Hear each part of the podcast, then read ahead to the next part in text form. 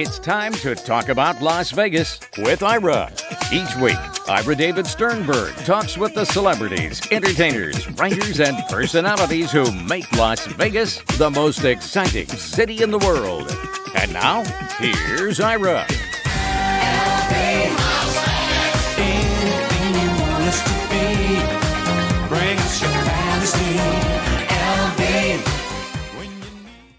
Las Vegas is thought of in many ways. We're the entertainment capital, the gaming capital, and the convention capital.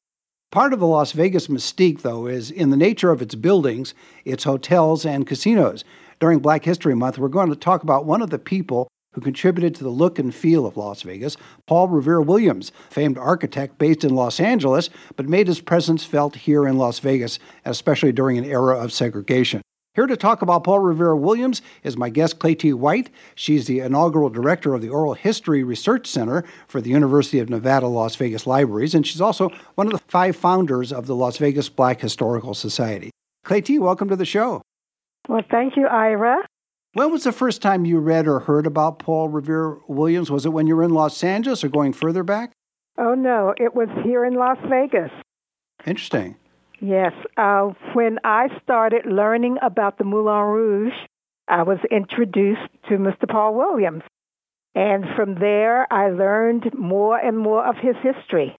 Were you surprised about his accomplishments, not just in Las Vegas, but in Los Angeles and, and really worldwide, because he was a well known architect for many, many decades? Uh, no, I was not surprised. I was very encouraged that we had this kind of history. Not surprised meaning I probably was surprised to know that he had done work in Las Vegas. But I wasn't surprised that there was someone of his caliber that I didn't know anything about. I, am surprised all the time at the, yes, at the kinds of work that blacks have done across the country, and we never knew anything about it. It's funny too because you're right. There are people who are not known generally, but if you do some digging, you can find out. But Paul Williams himself was fairly well known, and yet as time goes by, you'd think people would know about him, but not necessarily so. And we're going to talk a little a bit about his contributions to Las Vegas. But just the fact that, just as an example of how far back we're talking about in terms of time, he became the first African American member of the American Institute of Architects in 1923. Mm-hmm.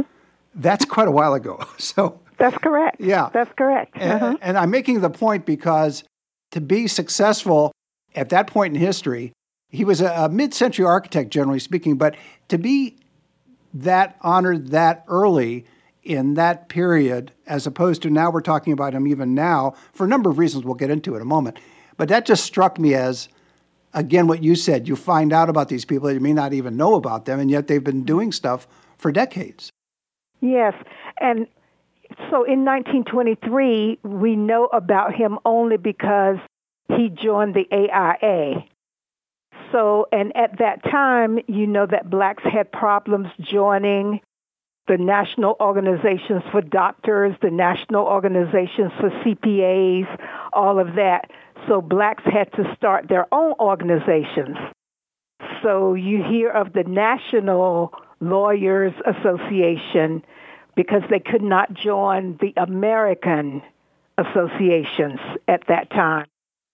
The architects, I, I guess Paul must have been one of the first so that there probably weren't enough architects at the time, so they allowed him to become a part of the AIA and we didn't have to start a national institute of architects. It's quite a story. He, in terms of Las Vegas, I guess everybody that knows about him thinks first, I think, of Carver Park. Would that be correct? Claytee, yes. in terms of the what he first got involved with in Las Vegas. In Los Angeles, he's known for so many different things. Uh, just an example for our listeners, the MCA, Saks Fifth Avenue, Palm Springs Tennis Club, uh, mutual life insurance building. There, there's a ton of stuff out there, and he worked for a lot of celebrities and built and designed their, I should say, he designed their homes. And in Las Vegas, though, this is again, we're going back in time at the height of World War II, where BMI, which was Basic Magnesium Incorporated, was building a plant here, and they needed to import workers, many of whom came from the South. I'll, I'll let you take it from there because I that's why I want you on. I don't want to give the whole story because I'm not the expert. So, um, so neither am I. But uh, Carver Park was the housing area at BMI where blacks lived. So BMI was a federal project, uh, a plant designed to process the magnesium used to build all kinds of war equipment. The federal government built two housing projects, one for blacks, one for whites. The white one was called Victory Village, and the black housing area was called Carver Park. And for some reason, Paul Williams was selected as the architect to design Carver Park. So we're very, very happy about that. But unfortunately, it's no longer there. We have the foundations of a couple of the buildings, but that's it. I don't know what could have happened to all of the Carver Park homes. If they designate any kind of plaque for that area indicating that this was the original spot? So there is a Henderson Historical Society, and they are very, very conscientious. They've done wonderful work, and I would imagine that they must have put a plaque at this site by this time. Uh, the Historical Society is not that old, but I'm going to get in touch with somebody and just find out. Yeah, I'd be curious just to find mm-hmm. out whether or not they, because it seems to me there are no other, as you said, the foundation. Some of the foundation is still there, but mm-hmm. but the mm-hmm. homes themselves are not there. So mm-hmm. we go from there to Berkeley Square. Tell us a little bit about Berkeley Square. So Berkeley Square was designed in 1954. This was the first housing development for African Americans in Las Vegas. The first housing development designed for middle class homeowners. It was attached to the West Side community, that historic African American community, the only place that African Americans could live at the time. And he designed 148 homes called Berkeley Square that is now on the National Register of Historic Places. When you get that kind of designation, Claytee, what does that do for that area? In other words, does it protect it or uh, does it limit development or redevelopment there? No, not really. When an area is on the National Register of Historic Places, it means that you are supposed to adhere to certain rules, and especially, I think this one is also on the local register. So you have to adhere to certain rules when it comes to making renovations to your house, especially those renovations that can be seen from the street. You just have to be careful because you want that neighborhood to keep the integrity of the original designs. And it means that you're living in a historic place. They did some wonderful things over in Berkeley Square. There are a series of banners designed by an African American local artist about six years ago. And those banners fly throughout that neighborhood now. So as you enter the neighborhood, not only is there a huge plaque, but there are all kinds of banners. It's, it's a wonderful neighborhood, needs some work, needs some love and attention, but there are some blocks in there that are just still wonderful and beautiful. And I heard that many of the homes have remained in the hands of original family owners, not all, but I would imagine even new people moving in get a sense of place and time with that community.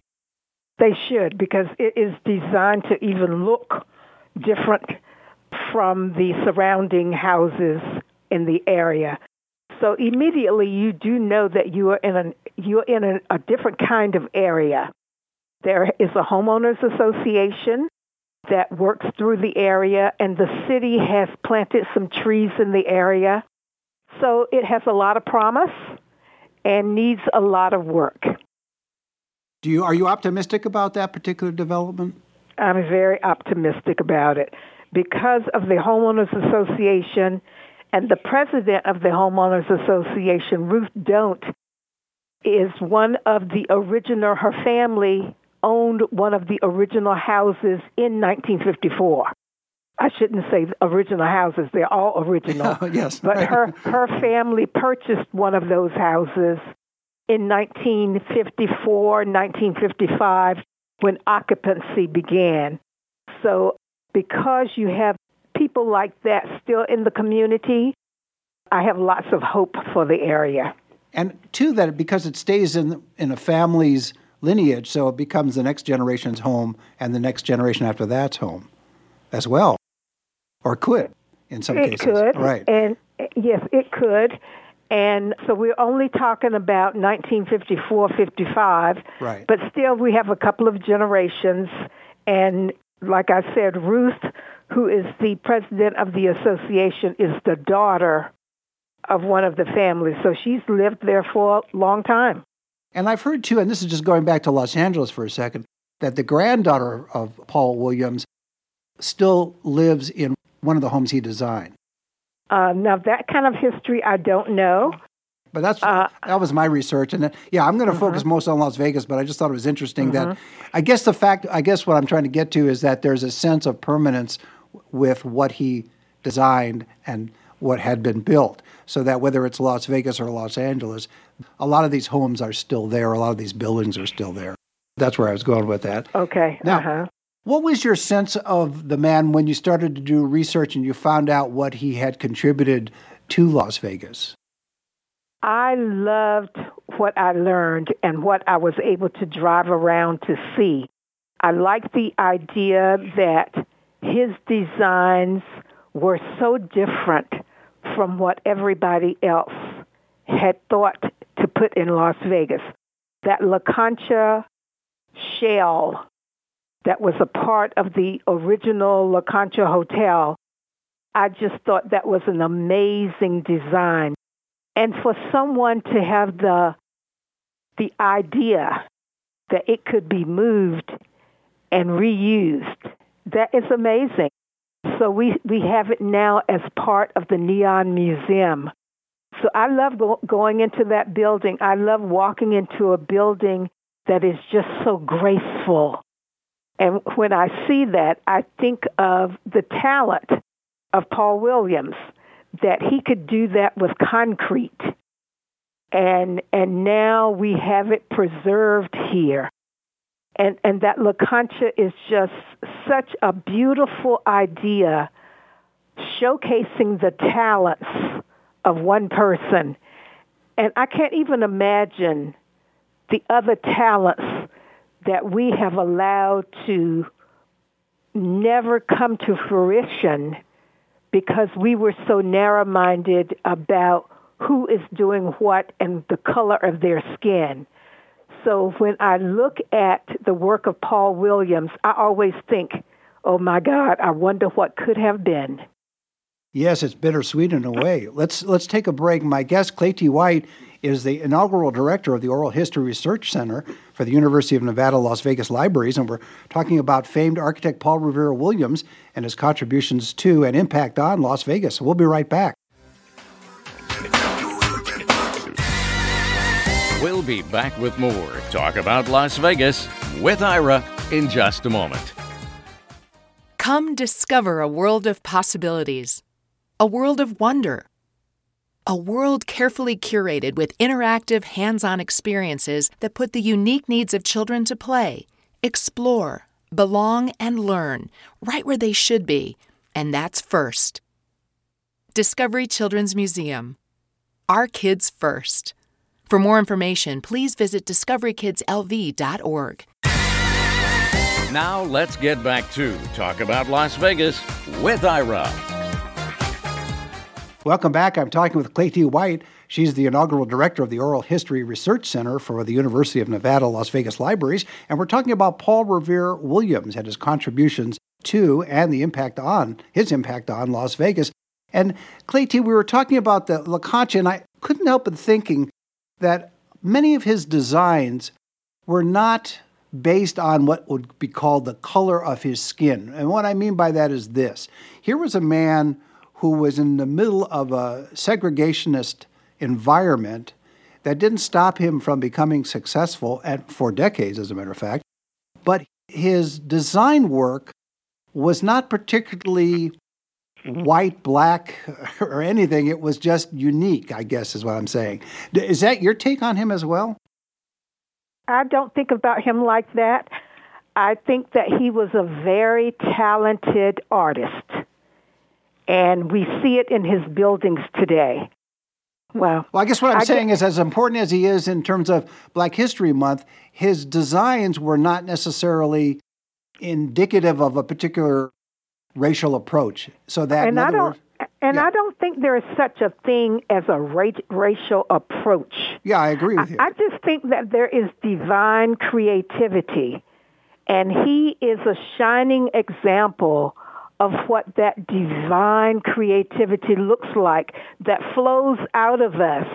So he had enough freedom within him to allow his talents to just flow. It made no difference to him what color his skin is, was.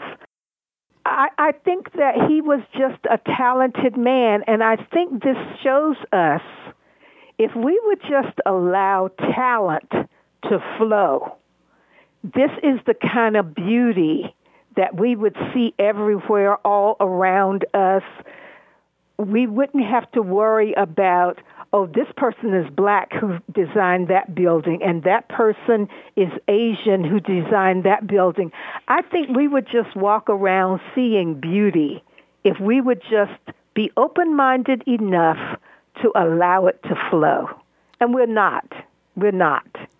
Not ready. Even today, we're not ready. And I think that's my point is that his contribution is such that, and I'm comparing it to, for example, black music, where certain composers, certain artists, you know they are approaching it from a certain point of view. With Williams, he seemed to approach it from, as you said, the art point of view. And so his designs transcend time, race, culture, etc. And, and I think we can also see that in our songwriters, our artists in lots of other fields. We, we look at creativity, and before you know it, it is being taken over by other groups and other populations. So because people just have pure talent and other other groups can co-opt that talent, it shows that there are no bounds. Mm-hmm. And I think he, you mentioned earlier, we talked about the La Concha, which is an interesting piece of architecture because it's it's not typical of a lot of Paul Williams's work. And yet it has, as you said, because of the Neon Museum, someone had the brains to say, hey, let's preserve this and let's move it to the Neon Museum and let's let that be the, the lobby area for the, the entrance for the Neon Museum. So people coming to the Neon Museum who may not even have heard of, of Paul Williams, all of a sudden we'll get a sense of history just by being inside. That's correct. And and they see something before they enter the building that is just phenomenal. So, yes, it gives us a look and it gives us the opportunity to walk into a place designed by someone with that kind of talent. So even today, we get a chance to do that. Also, to the Guardian Angel Cathedral, which he designed, that's another I think, example of a contribution to a culture, to a society, to a religion where people go to worship and they can, but they also have this wonderful architecture. Oh, wonderful architecture, wonderful windows, and I hope that it can always stay at the location where it is because we have people from our community who still go there for services even though it's on the Las Vegas Strip, but because because it's set back, right, and you can you can enter from the rear. You don't have to really enter from the Strip. It is just its its longevity is is amazing, and that the use of it is still used. Visitors use it, but our local congregations use it as well. If you were looking at the sum total of Paul Revere Williams' contribution to Las Vegas, and we'll just focus on Las Vegas. Is mm-hmm. there a sentence you could put together that would encapsulate that, or is that that's too short to ask of you to to to do? In other words, how would you characterize his contributions to Las Vegas? Let's do it that way. So I have never thought of that before, but I think I would use the word beauty. And I would use that word in a way, yes, you come to Las Vegas and you see all kinds of wonderful buildings. You see the Wynn building, the Bellagio. You see buildings that are just magnificent.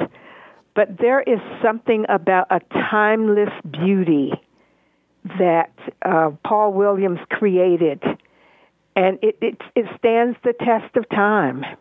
It does. Is there a way that anybody can explain it on a non emotive basis? What I mean by that is this you're struck by it, I'm struck by it, you feel it, and you appreciate it, but is there a way to explain why that appeal is there on some non-emotional level. I don't know if you can do that or not, or I can do that. I just I'm curious about that. How how you describe something that is timeless, that is beautiful, and has an impact on you from an emotional standpoint.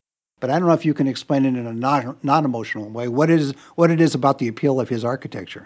Well, I think even if I did not know anything about him, the few buildings that we see, I think they're unusual for the for this environment.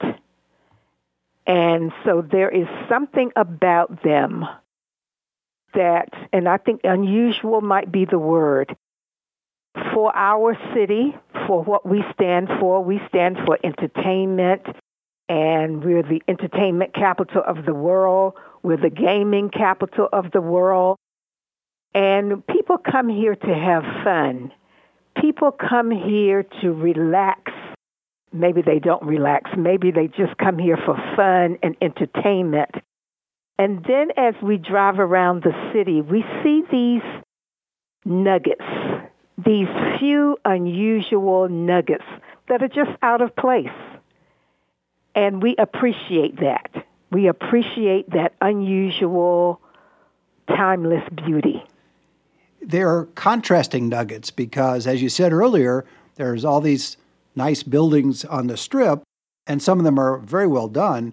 Mm-hmm. But his designs tend to be in contrast to those, so that you you don't get necessarily a maybe it's because I've been in Las Vegas a lot. I don't get a sense of timelessness when I look at a lot of the casinos and a lot of the buildings here. There's not there's uh, maybe the the mob museum building down, which used to be the post office and the courthouse. That that has a sense of permanence. The Smith Center, which is relatively recently built, has a sense of permanence because of its classical design, Art Deco, and all of that.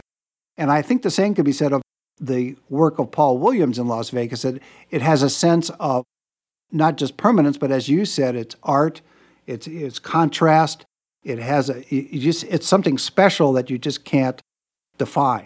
That's correct. And it stands out in our city, just like the buildings that you've named. And I think it serves a purpose. It serves it's it's art. I think that the buildings that you've named and Paul Revere Williams buildings, I think they do something for our city that we don't see very often. And we appreciate that. We appreciate that timelessness. We appreciate the art. I think that most people do. And I something that you said earlier, and I, I think we'll end with it, even though normally I end on a happy note, but there's something that you said that stuck in my mind, and that was that you looked at Williams' career and you couldn't help but think, and I'll paraphrase you here, Claytee, but you couldn't help but think what could have been in other mm-hmm. situations if people had just been allowed to express their art. And he was the kind of person who had the talent, taught himself to draw upside down so that he wouldn't have to sit beside his client because at the time that would not have been allowed. So he had to sit across the desk from a person and draft a design as they talked about what they wanted in a design. And he could do it upside down as quickly as another architect, another artist would be able to do it right side up. So when we see his talent and we see that talent in a way that has to compensate, to over, overly compensate for something that was not even necessary. Can you imagine what he could have done using that talent in other creative ways? Absolutely. In that one area, though, to paraphrase Martin Luther King Jr., he did overcome. Did he okay. not? I, I, I mean, he overcame that part of it. He didn't. He couldn't necessarily express other areas of art based on what you were saying, but at least within his his career, he was able to transcend. He definitely was a success. Right. And what I'm saying is that it was stifled. Right. And that it could have been even greater than it was. So I think that's what systemic racism does in a country like ours. So it stifles even the most creative, even the most disciplined, even the people that had preparation and willpower and a strength of character. It still hobbled because, him to some extent. Because they had to overcome obstacles that weren't even necessary when everybody else could be just creating. And I think that's a perfect place to end it. My guest has been Claytee White. She's the inaugural director of the Oral History Research Center for the University of Nevada, Las Vegas Libraries.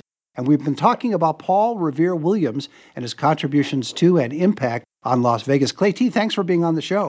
Thank you so much for having me. See you next time.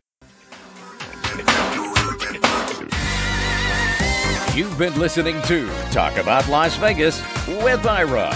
Each week, Ira David Sternberg talks with the celebrities, entertainers, writers, and personalities who make Las Vegas the most exciting city in the world